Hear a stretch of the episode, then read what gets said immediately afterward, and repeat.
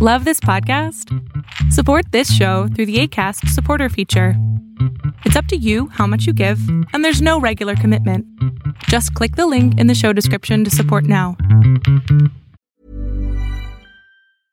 Ready to pop the question? The jewelers at BlueNile.com have got sparkle down to a science with beautiful lab grown diamonds worthy of your most brilliant moments. Their lab grown diamonds are independently graded and guaranteed identical to natural diamonds, and they're ready to ship to your door. Go to Bluenile.com and use promo code LISTEN to get $50 off your purchase of $500 or more. That's code LISTEN at Bluenile.com for $50 off. Bluenile.com code LISTEN.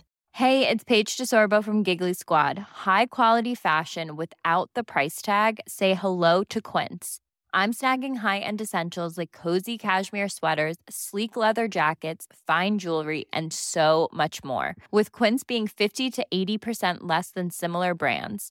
And they partner with factories that prioritize safe, ethical, and responsible manufacturing. I love that. Luxury quality within reach. Go to quince.com slash style to get free shipping and 365 day returns on your next order. Quince.com slash style. Fiction, science fiction, horror, fantasy, crime, LGBT, thriller. You have now entered the House of Mystery with your hosts, Eric Shapiro, David North Martino, John Copenhaver, and Al Warren. Heard on KCAA 106.5 FM Los Angeles 102.3 FM Riverside. and 105.0 AM Palm Springs. uh, returning author here joining us, and uh, we're going to be talking about the uh, research he did for his book and the release, which was called Hauptmann's Ladder. We've got Richard T. Cahill T. Cahill Jr. Thank you for being here. Well, thank you for having me back. Yeah, it's it's a pleasure. So, uh, what made you decide to write and research about uh, the Lindbergh baby? Well, it actually started when I was 18 years old. Uh, my freshman English class in college, the professor uh, asked us to do a research paper, and it had to be on something we'd never researched before. So I went to the library and I found this small book, and it had a lot of uh, brief stories about you know famous things, and it was the type of book that had articles like "Did Jesse James really die as history tells us?" You know, "Are UFOs real?" That type of thing. Yeah. And one of the ones I came across was an article, Did Bruno Richard Hauptmann Kidnap and Kill the Lindbergh Baby? And when I saw that article, I remembered a number of years before seeing an old TV show called In Search of with Leonard Nimoy. And they had done a show on that. And I remembered a little bit. And I remember there was a man with a kind of a bad mustache who was uh, insisting that there was uh, there had been a uh, uh, a travesty that uh, the person hadn't done it and so forth. I found out later that person was Anthony Scaduto, who wrote a famous book about the case called Scapegoat uh, in 1976. And uh, so I decided that that would be my project, and I I read I read Anthony Scaduto's book, although I didn't know that's he was the guy, which was kind of amusing when I found out later. and I read a, a, a uh, one magazine article by a guy named Tom Zito, and based on that incredible research, I reached the conclusion that Hauptmann didn't do it, and I wrote this paper. And it came back, and I believe I got a B plus. And thought to myself, geez, I thought I deserved an A. And looking back at it now, I I think I deserved an F. But the research was terrible, and it was poorly written. Yeah. But thereafter, I would see books on the case, and I would pick it up and read it.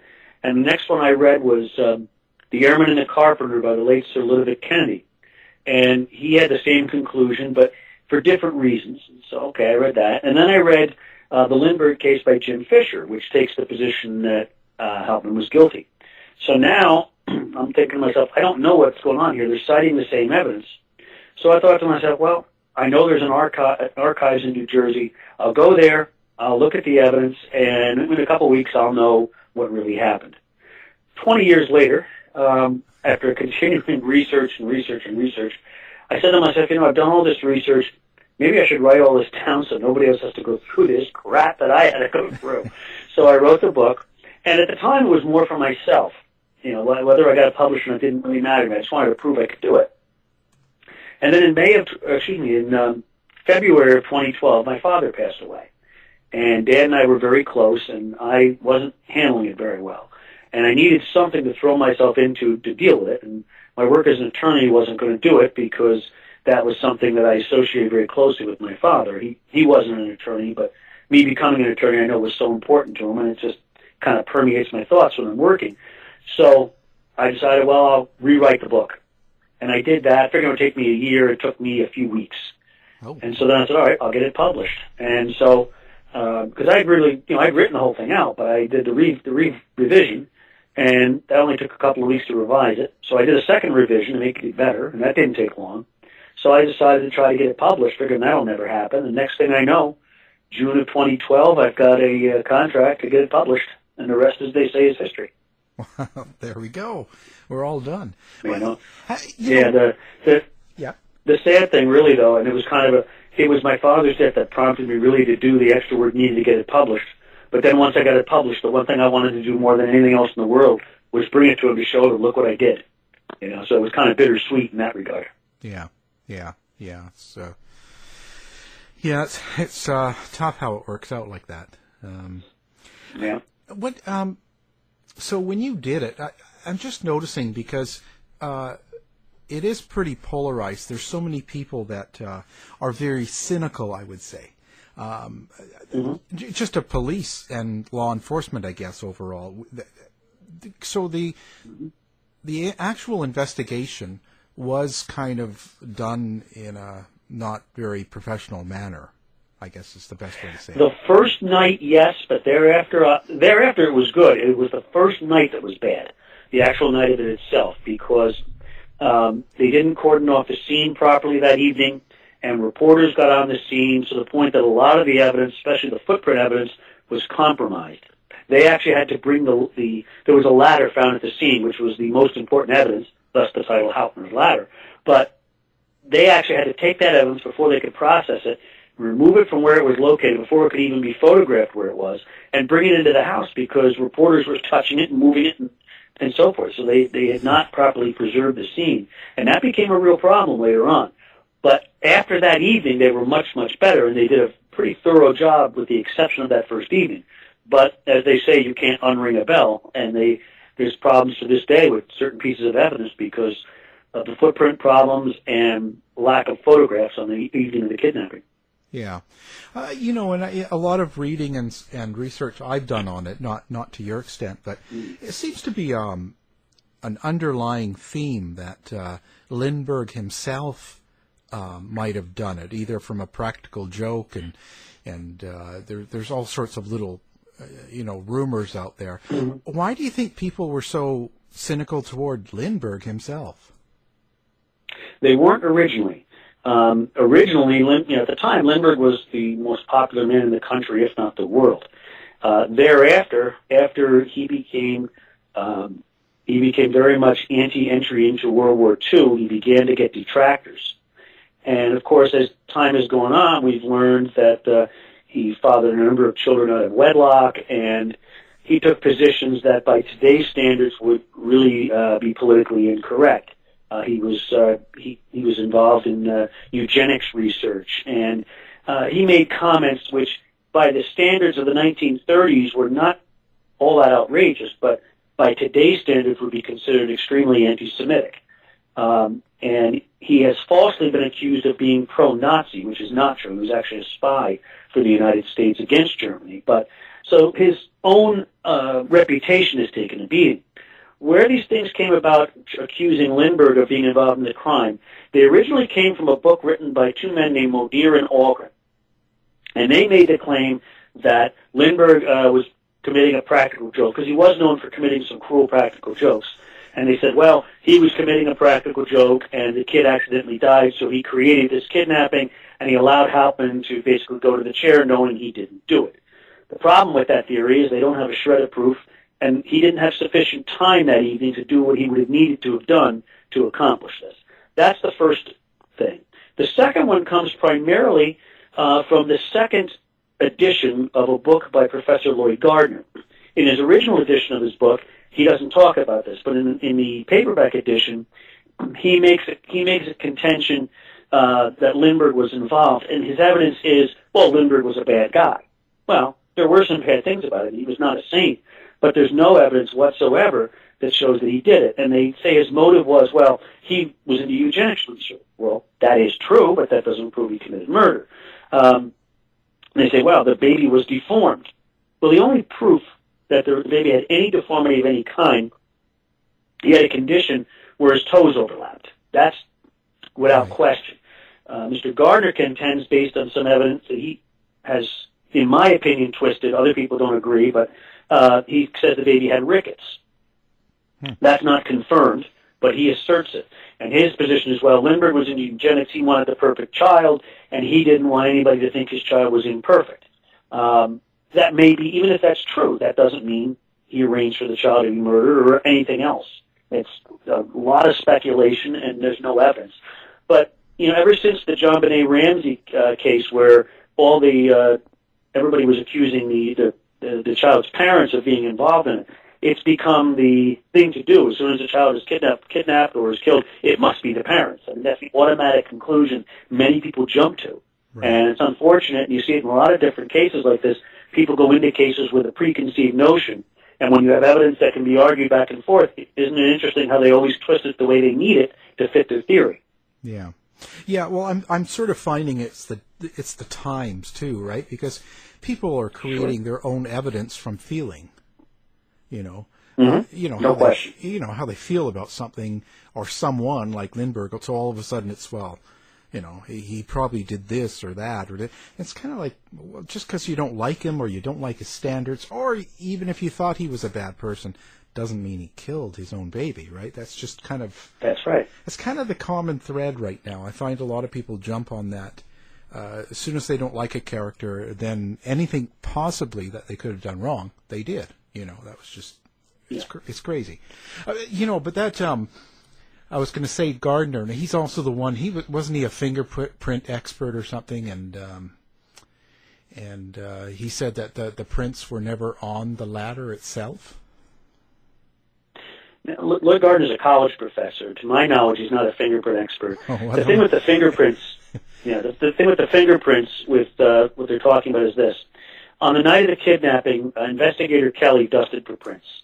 And uh, there's two things where they talk about prints. One is he dusted the ladder and he found some prints, but not a lot. He also dusted the nursery, and the the urban legend is, well, the, the nursery was wiped clean because he didn't find anything. Well, that's not true. He found smudges and marks. Now, for those who don't understand basic fingerprinting, uh, if you have a clean surface and you touch it, you don't slide your finger, you just touch it, you've left, you in all likelihood have left a print. Okay? If you go back and you touch the same spot and you slide your finger around and you keep touching it over and over again, you may not get a clean print. You may just have a mark there, and that's called a smudge or a smudge. If you wipe the surface clean, you're not going to find a mark, smudge, or print. You will find nothing. Kelly found marks and smudges, which means it hadn't been wiped clean. He just wasn't able to find a good print. Now, thereafter, Another man, some days later, named Dr. Dr. Erastus Mead Hudson, used a, a different process where he would spray the, uh, this chemical, and when it was exposed to the sun, it would turn uh, a particular color, and you could see more prints. He found a lot of prints on the ladder.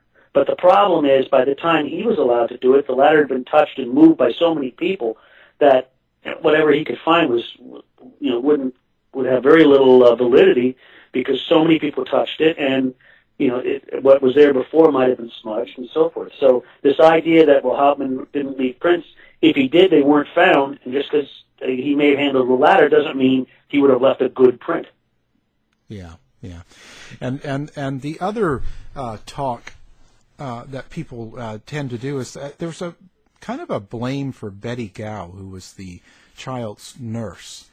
Um, you know, or uh, you know, baby care or whatever you want to call her. She was kind of like the uh, full-time aide for the child. Um, yeah, she was. In, she she was. Yeah, but there was no real. Um, again, uh, there's there's real there's no evidence really to present that she really had anything to do with this. No. What happened with Betty Gow was there were two different estates. There was the Sourland Mountain estate where they were staying at that time, that only recently been constructed. That's where the baby was kidnapped from.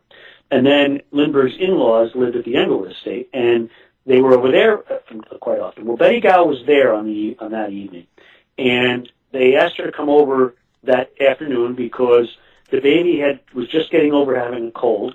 Ironic, since I'm battling one myself. and Mrs. Lindbergh was starting to come down with it, so they decided they were going to stay there for a while, which they, they hadn't really been staying there for the most part uh, during the week, just during the weekends. And so uh, Betty Gow uh, came over. Well, she was supposed to go out that evening with a man named Red Johnson, so she called him basically to call off the date, and then was brought over by one of the other servants over to the estate. Well, when the defense uh, was trying to poke holes in it, you know, and they were trying to make a claim, well, it was the Lindbergh servants who betrayed him. And they say, well, she spoke with this guy, uh, Red Johnson, and that must be how it got out. Later, there was a maid named Violet Sharpe who wasn't even at the Sourland estate who got accused as well, and she was harassed so much she eventually took her own life.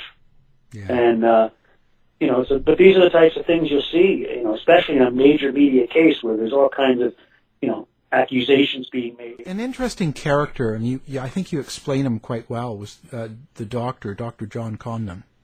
Condon, yeah, character is one way to describe him. well, I didn't, I didn't know how, how else to say this because he, he was quite, um, eh, eh, you know, it's a complex person, and um, yes, so many things uh, that he did were strange, but then mm-hmm. not really strange if you kind of understand the character. So I think you did that quite well because you kind of uh, c- covered a lot of what he was.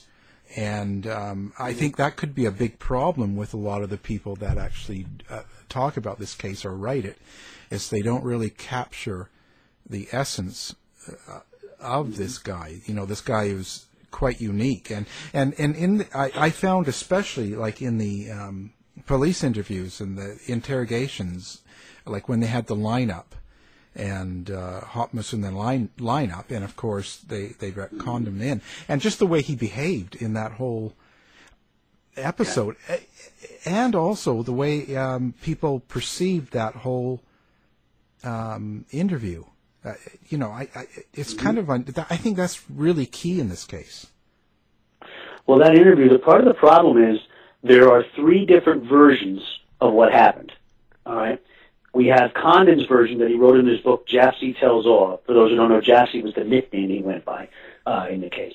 Uh, he called the book Jafsie Tells All. And his version, when you read it, you know, you you see there's underlying themes in it, but he makes him out himself out as such the, as such the wonderful hero, and uh, you know he was tough but compassionate, and you know it was like um, you know you read it and it was like some kind of a, a comic book superhero the way he described himself. Then you've got the second version was the version that uh, Bruno Richard Hauptmann, the defendant, had uh, given to reporters. And his version is that Condon was screaming, "No, I won't testify against this man. He didn't do it," yeah. which I don't buy either.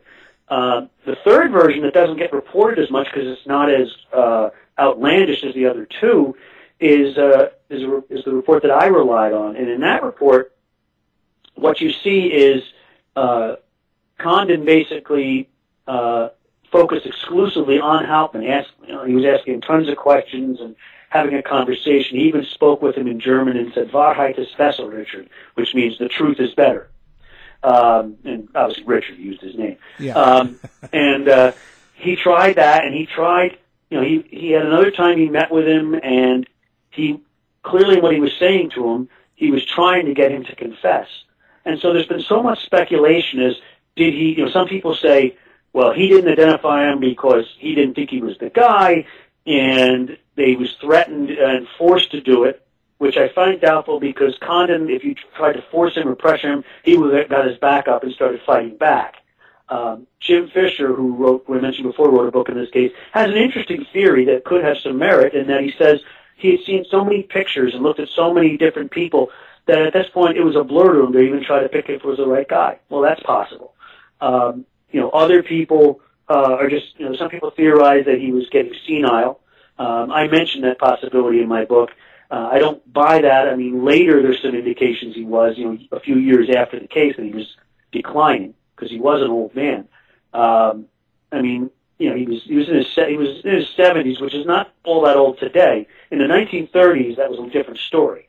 Uh, you know, Yeah. But in any instance, uh, I've kind of come down with my idea. More of it is that he he knew it was the guy.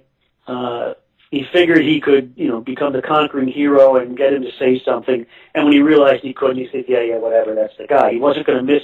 Ultimately, he wasn't going to miss his opportunity to testify at trial and you know front page news and all of that.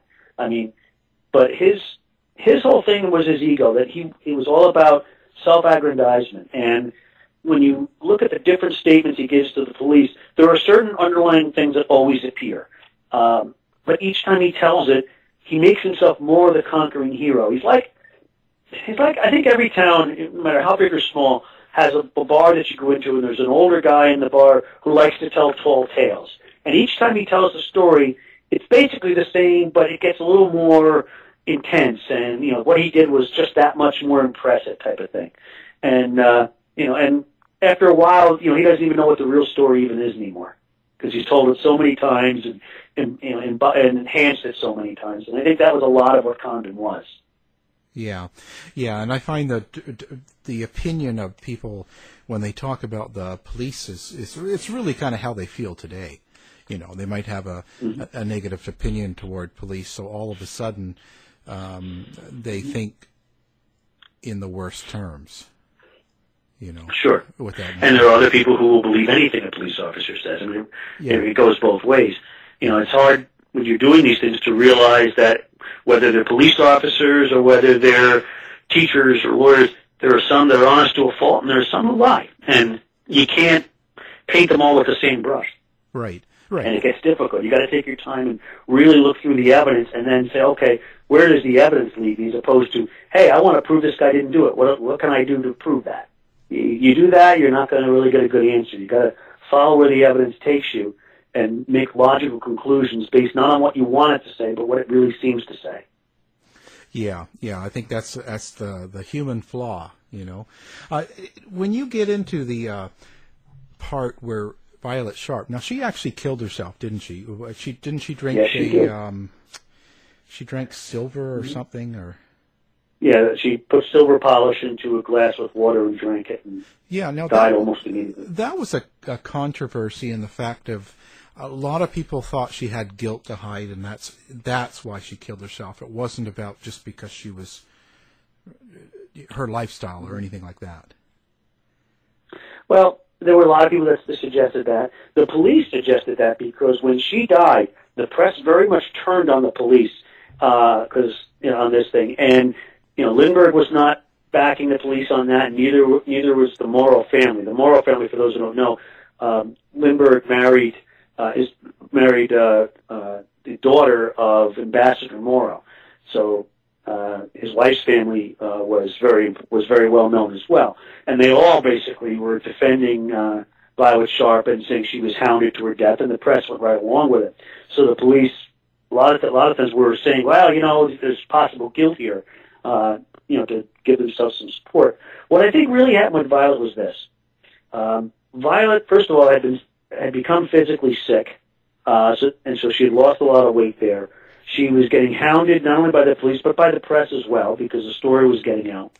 I think what most likely happened, and I don't know definitively, nobody does, but I think based on the evidence, the most likely thing was she told a, a minor lie because she didn't want to admit that she went to a speakeasy.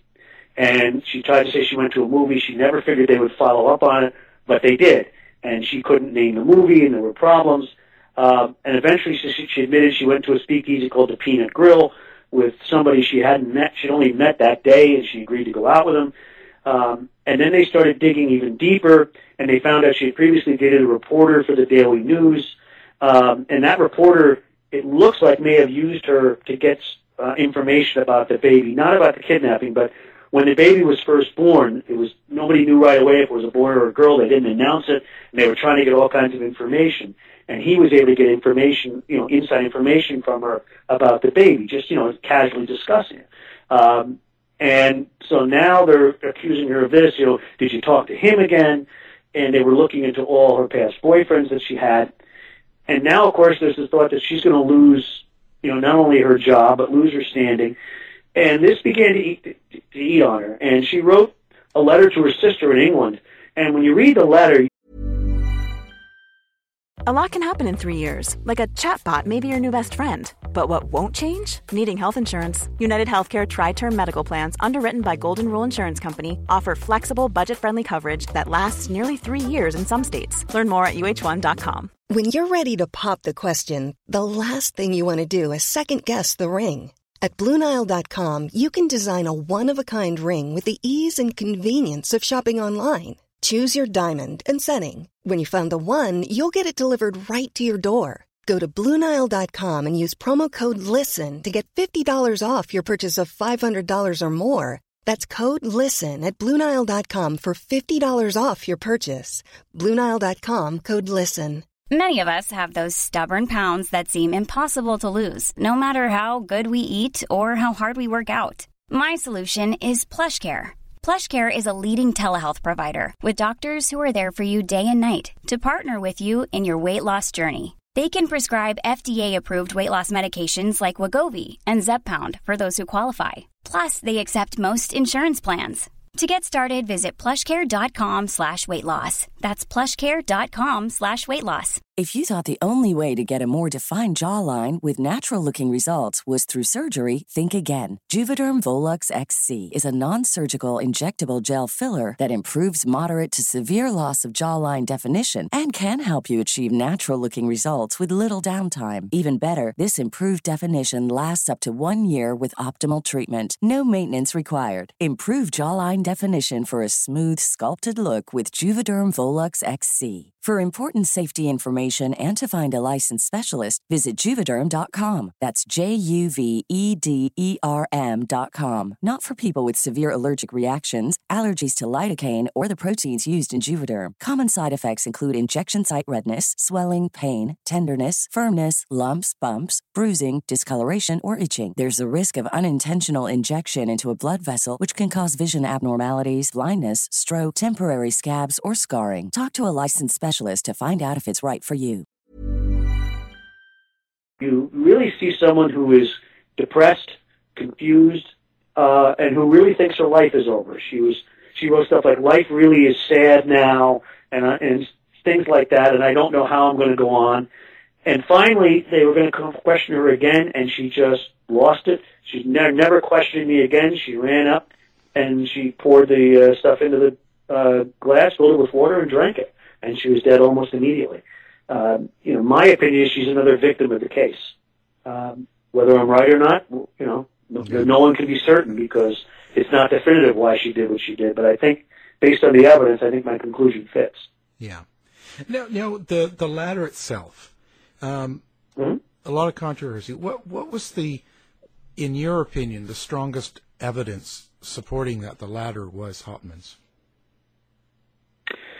One of the side rails, which has been called Rail 16, was, in my opinion, definitively proven to have come from a board that was part of the attic uh, in uh, Hauptmann's apartment. He lived on the second floor of a home, and he the only access to the attic was from his apartment.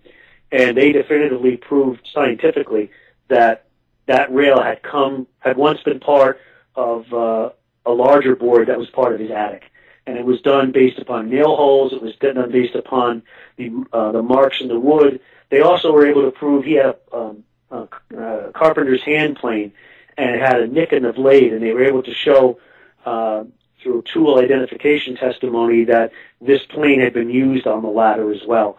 Um, this was evidence from a man named Koehler, who was from the United States Forestry Service, and his testimony was absolutely devastating. And his testimony has been reviewed by experts of today, and they have, have all confirmed his findings. And it's awful hard to argue that Hauptmann had nothing to do with this when the scientific evidence shows that one of the boards from the ladder came from his attic. Yeah.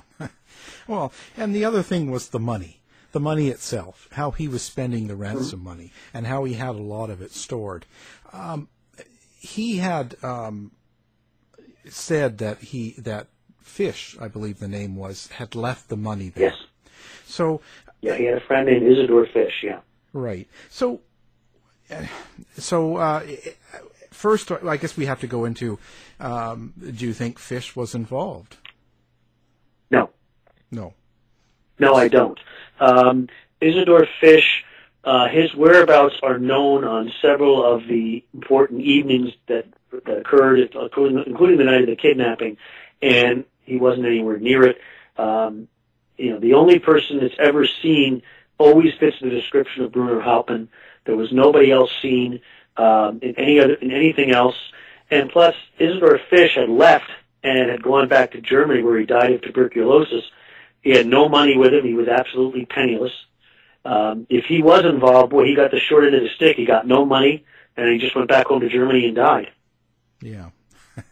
And uh, but do you think Hauptmann could carry this off by himself, the whole thing? I think he could. Um, you know, the, the question is, is always still out there, and it cannot be definitively answered, is did Hauptmann have an accomplice? Um, as I said, the physical evidence at the scene, particularly outside the home, was compromised because they didn't uh, cordon it off.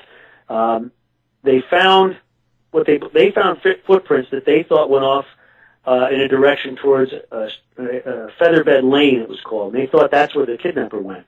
Um, I don't believe that is actually where the kidnapper went because the footprints were different than the the original footprints that were seen.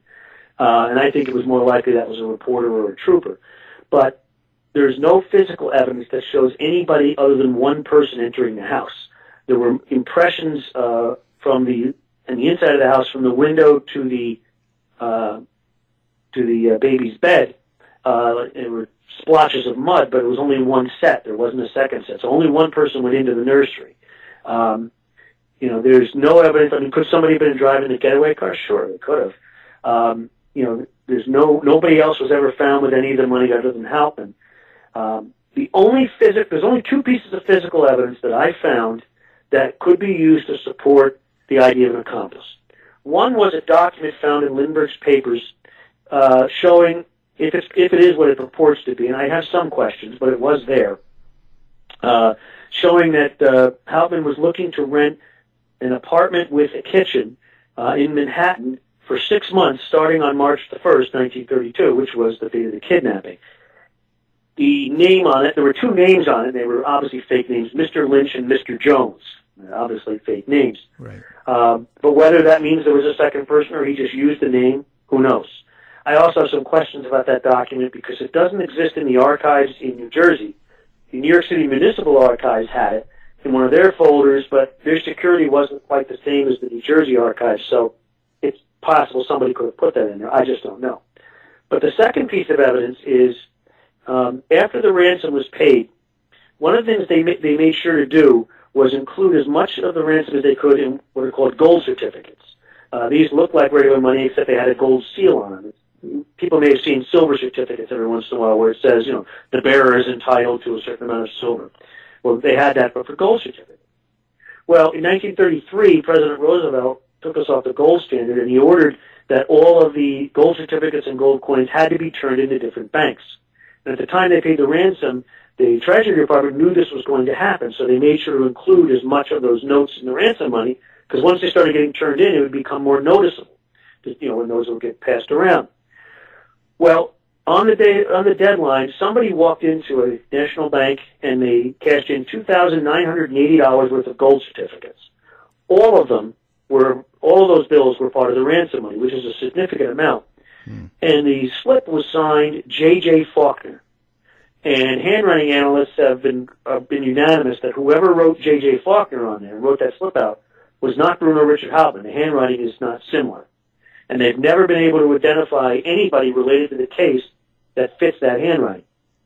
Now, whether that person, whoever it was, male or female, that brought that money in, whether or not they were an accomplice, perhaps after the fact, helping Hauptmann launder the money, or early on, or if they're just somebody who somehow got a, you know, some hot money um, and then realized what it was, nobody knows.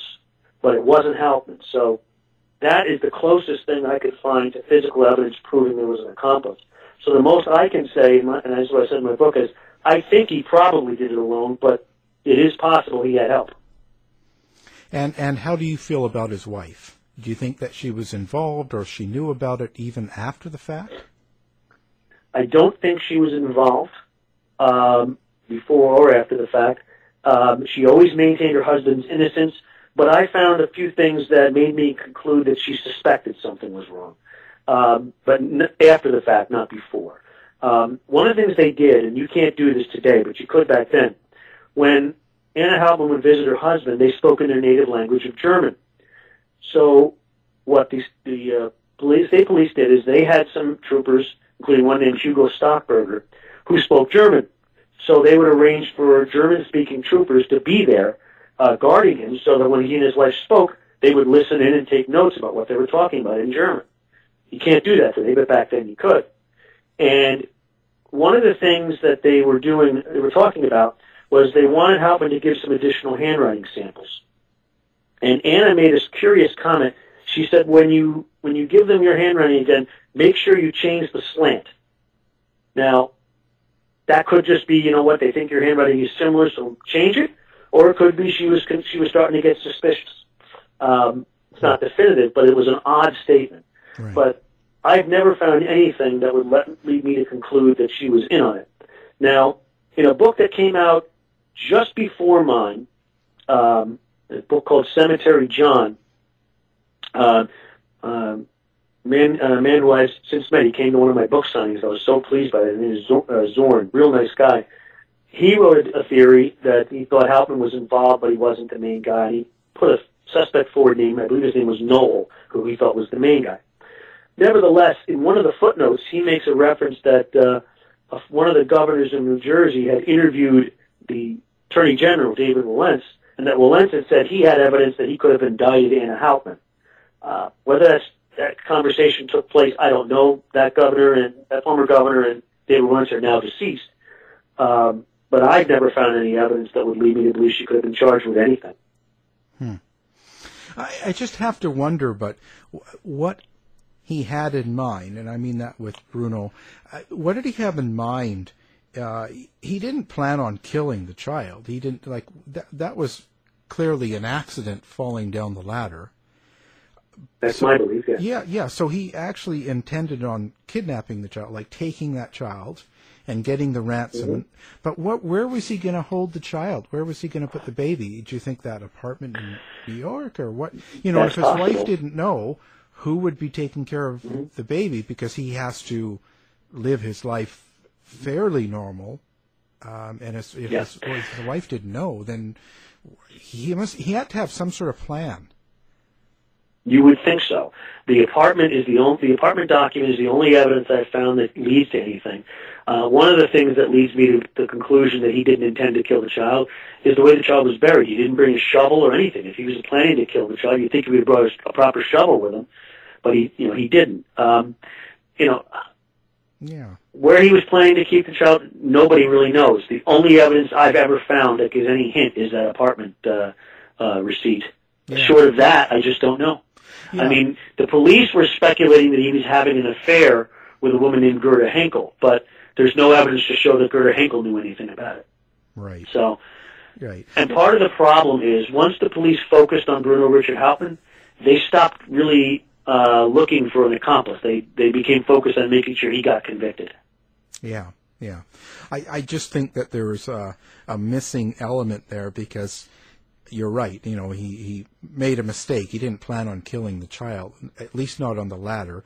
He didn't want to. Ha- he didn't have it all planned, so it happened.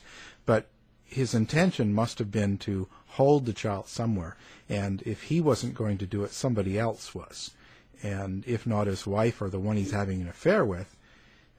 th th you know what I mean? They're just who? yeah, because Yeah. not only that. No, there are there are holes in the case. There's no question. Uh, anybody who ever comes out and says, "I know everything there is to know about the Lindbergh case," is either a fool or a liar because it's not possible. Yeah. I mean, Mark Falzini, who is the uh, head archivist at the New Jersey State Police Museum and Archives, is one of the most knowledgeable people I've ever dealt with when it comes to this case. I mean, he's forgotten more about this case than most people will ever know, and even he will say, "I don't know everything about the case because nobody can." Yeah, Yeah, there's too many elements, and uh, we weren't there. It was too long ago, and uh, you know, there's a lot of evidence. So um, now, and we talk about the execution, and so, Mm-hmm. what was your opinion on? What, you don't believe he should have been executed? I don't. Uh, two reasons. One, I personally don't support the death penalty, but putting that aside, because that really doesn't matter, Right. um, it has to do with the way he was charged. In New Jersey in 1932, you could only be executed if you were convicted and charged properly with murder. Now, as you pointed out, there is no evidence that he intended to kill the child. In fact, the evidence supports uh, that the, the child died accidentally. Well, an accidental death would be manslaughter. Well, the prosecution wanted to uh, have this man executed. They wanted the death penalty.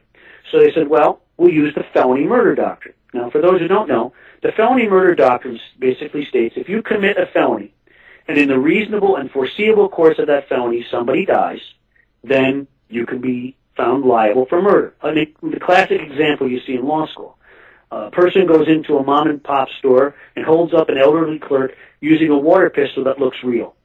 And the person gets scared, has a heart attack, and immediately dies. There's no question that person didn't intend to kill because unless he's holding up the Wicked Witch of the West, a water pistol is not going to be fatal. However, it is reasonable that somebody seeing that is going to be scared. That's their intent. They wanted to think it's we're going to be scared. It's also reasonable if, if somebody older gets scared, they could have a heart attack, and if they have a heart attack, they could die. That person's guilty of felony murder. All right. But it has to be what you do has to be a felony, and in most states, including New York, where I'm from, you hold up somebody with a, a pistol that you that you want them to believe is real. That's robbery too. That's a felony. So they said, well, we'll charge him with kidnapping, and then that's the felony. Well, the problem was, believe it or not, in New Jersey in 1932, misdemeanor, excuse me, kidnapping was a misdemeanor. It wasn't a felony. Oh. So if so, if you charged him with kidnapping and say that the kid died in the course, reasonable course of that misdemeanor, well, that still makes him liable for the for the death, but it's manslaughter. You know, the misdemeanor murder, if you will, is manslaughter, and you can't execute for that. So they needed something else that they would go with. So somebody said, well, what about burglary? Burglary is a felony. And he said, well, burglary is defined at that time, knowingly entering or remaining in a dwelling at nighttime for the purpose of committing a felony therein. Well, what's the felony therein? It can't be kidnapping. Well, they said larceny. Well, no, you can't say larceny of a human being. That's kidnapping. So hmm. then they came up with the idea, well, wait a minute. He didn't just take the kid. He took the kid's night clothes. So they said, effectively, what they charged him with was felony murder that he knowingly and intentionally entered the Lindbergh dwelling at night for the purpose of stealing the Lindbergh baby's night clothes. And that in the re- reasonable uh, course of that felony, uh, the child died. So logically, taking it to its conclusion, if he had gone in during the day, and could, or if they had put the child to bed naked, they couldn't have executed him. And although New Jersey Supreme Court affirmed that conviction on that theory, uh, I disagree with it. The most I'll say, being an attorney and an officer of the court, albeit in another state, I can't be overly critical of judges, but I will say I respectfully disagree with their decision. And I feel that he should have been charged with manslaughter uh, under the under the laws of Jersey. The laws today, it would be murder, but not the laws of New Jersey in 1932. And with the manslaughter conviction, the fact that they found a gun uh, when they uh, searched his home, uh, that he had uh, gold certificates that he wasn't supposed to have, they could have charged him with extortion in New York. He also immigrated to the United States twice illegally. They could have charged him with that. He could have gotten effectively a life sentence. Um, and that's what I think should have happened. I, I just don't think, based on what they charged, that execution was appropriate there. I think that's crazy. The especially the uh, kidnapping being a misdemeanor. I mean, that's well, you know, kidnapping was in those days more often than not. When you saw a kidnapping in those days, it wasn't what you think of now. It was it was very often the child of somebody with wealth and prominence, and very often was done by the mob. And as long as you followed their instructions, the, kidnapped person was normally returned. It was not that uncommon. Um, the first case where you really see a kidnapping and a murder uh, before Hauptmann was the uh, Loeb Leopold case, which was, you know, basically was considered to be the first thrill killing. Um, and then, of course, you had Hauptmann. But it was, you know, it wasn't like you saw later where you know you see kids disappear, don't talk to a stranger. Yeah. That was that only started after the Lindbergh case. You didn't really hear too much of that before that. I'm not saying it didn't exist, but you didn't hear about it that much. Uh, people had their didn't always lock their doors back then, and it was just a different time. And so there wasn't this need to make kidnapping a serious felony. That changed after the Lindbergh case. You would just think there would be more of it then with, uh, if it was just a misdemeanor, more people would have tried to do that with rich kids. You would think it would have become uh, more common. That's all. Uh, But that's uh, just Yeah. a, a thought. Wow. Uh, this is pretty, pretty crazy case. Um, so in, at the very end of the day, do you think justice was served? Um, well, with regards to the execution, no. With regards to him being convicted uh, of the way they charged him, no. But do I think that Bruno Hauptmann kidnapped the Lindbergh baby? Yes, I do. Uh, I, my belief, based on the research, is that Hauptmann uh, did kidnap the child. I think more likely than not he did it alone, but I can see the possibility that there could have been somebody with him. I believe he was the one in the cemetery in the Bronx who extorted the money. Um, and I think him being arrested and charged in that way would have been justice. The injustice, in my mind, is him being executed. Whatever happened to his wife after after he was executed? Do we know? His wife lived for many years. Um, she she refused to. Uh, she was somewhat of a pioneer in that. You got all these people now who take a knee for the uh, national anthem and won't recite the pledge. She refused to, su- to recite the Pledge of Allegiance because she felt her husband was wrongly treated.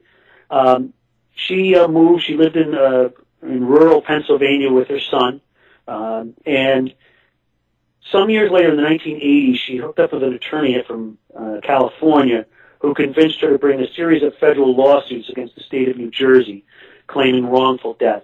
They were all dismissed, but there was one positive of it. The governor at that time, Governor Florio, after getting these lawsuits, ordered the state police to gather up whatever evidence they still had and archive it and make it available for public review. So we did get the incredible uh, New Jersey State Police Museum and Archives, you know, with all of their uh, features on this case as a result as a result of that. But um, she lived until the she lived uh, uh, for quite a while, and uh, she eventually passed of natural causes. Hmm. Quite a quite a quite a um, a life, quite a story. Wow. She was. A, I consider her a victim too. I mean, she was devoted to her husband. She was a she was a hardworking housewife, and uh, she never believed. She never. I don't think she really accepted or believed that her husband did it. She might have had some suspicions. It's not clear, but she was devoted to him. For she never remarried, and uh, she was devoted to him, and would tell anybody that would listen that she didn't think her Richard had done it. Yeah. Well, you know, and and in her mind, it's, uh, you know, I guess that's what she believed. Uh, wouldn't you think that she would have seen him um, taking the wood and and creating the ladder and I don't know. Not necessarily. I mean, Yeah. he, you know, he had a, a separate garage where he would work, and you know, it's a different time. I mean, in those days, a, a wife did not question if her husband was outside work. Didn't question on it. That wasn't done then. Right. You know, this idea today, you know, that you know, men and women were equal, which is the right thing.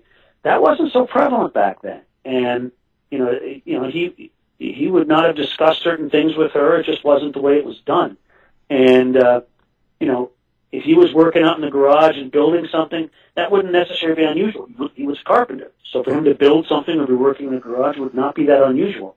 And for him to have a ladder wouldn't have, if she'd seen it, wouldn't have been unusual because he, you know, he was a carpenter. He would go to job sites, so of course carpenters might be on ladders working. It wouldn't be unusual. Yeah. Yeah. You know, Yeah, I know. Yeah, it was it was a way different time. I mean, we're talking the 30s. Um, Mhm. I, I can remember my uh, father back at t- uh, talking with my oldest brother and, and and his wife, and she started talking about s- uh, selling a house and finances, and my father got really upset. You know, a, a- Yeah. a, woman should never done. talk about His error. it wasn't done. Yeah. So. In his error it wasn't done. You know, today it's it's outrageous, but back then that was the norm. Yeah, and so I yeah I could imagine. Um, there was just a different different set of rules. Crazy. Well, again, this has been great. Uh, I really enjoyed it, and uh, I think people should uh, pick up the book. I recommend it. It's on our website. Of course, it's on Amazon, and where all good books are sold. And uh, thank you for being on And the they show. actually recently came out with a. Uh, they recently came out with a uh, an audio version. Um, Yeah, so they make one mistake that drives me crazy. They Yeah. keep saying Kohler. His name was Kaler. Drives me crazy. Yeah, but I- uh, I wasn't. They just did that on their own. But it, it's still, other than that, it's very good. oh yeah, yeah. No, I listened to it. Uh, it was great. I, I I do a lot of listening, and I thought it was great. yeah, Jim Sykes was the narrator. He was very good. Yeah, yeah. There's a lot of good ones out there, and I I, I think it's the the the wave of the future for books. So it's a good thing. Um, again, Oh, no doubt. it's uh, Richard T. Cahill Jr. Don't punch in the other ones. Make sure you put the junior in there, and otherwise you'll get a different type of book. So This is true. well, thank you for taking the time when you got a cold. I appreciate it very much. Pardon me. To find out more about our show, guests, or to listen to past shows from our archive, please go to www.houseofmysteryradio.com. Show's over for now. Was it as good for you as it was for me? Well, good night. This has been a production of Something Weird Media. I'll be back. Even when we're on a budget, we still deserve nice things. Quince is a place to scoop up stunning high-end goods for 50 to 80% less than similar brands. They have buttery soft cashmere sweaters starting at $50, luxurious Italian leather bags, and so much more. Plus, Quince only works with factories that use safe, ethical, and responsible manufacturing. Get the high-end goods you'll love without the high price tag with Quince. Go to quince.com slash style for free shipping and 365-day returns. Hey, it's Paige DeSorbo from Giggly Squad. High quality fashion without the price tag. Say hello to Quince. I'm snagging high-end essentials like cozy cashmere sweaters, sleek leather jackets, fine jewelry, and so much more. With Quince being 50 to 80% less than similar brands. And they partner with factories that prioritize safe, ethical, and responsible manufacturing. I love that. Luxury quality within reach. Go to quince.com slash style to get free shipping and 365 day returns on your next order. Quince.com slash style. Are you ready for truly hydrated skin? Meet Hyaluronic Body Serum, a breakthrough in body care from Osea. It's clinically proven to instantly increase hydration by 161%. Their lightweight, fast absorbing serum delivers 24 hours of nonstop hydration for silky smooth skin without the sticky afterfeel. Osea's latest innovation combines the magic of their best-selling hyaluronic sea serum with a new formula that's good for the whole body and five types of hyaluronic acid to target every layer of the skin. Osea is a women-founded, women-led brand that's been crafting seaweed-powered products for nearly 30 years. The best part? Everything Osea makes is clean, vegan, cruelty-free, and climate-neutral certified, so you never have to choose between your values and your best skin. Treat your skin to clean, vegan skincare from Osea. Get 10% off your first order site-wide with code SUMMER at OseaMalibu.com. That's O-S-E-A Malibu.com code SUMMER. You've been listening to the House of Mystery radio show. To find out more about our guests, hosts, or shows, go to www.houseofmystery.com. Show's over for now. Was it as good for you as it was for me? Well, good night. This has been a production of Something Weird Media. I'll be back.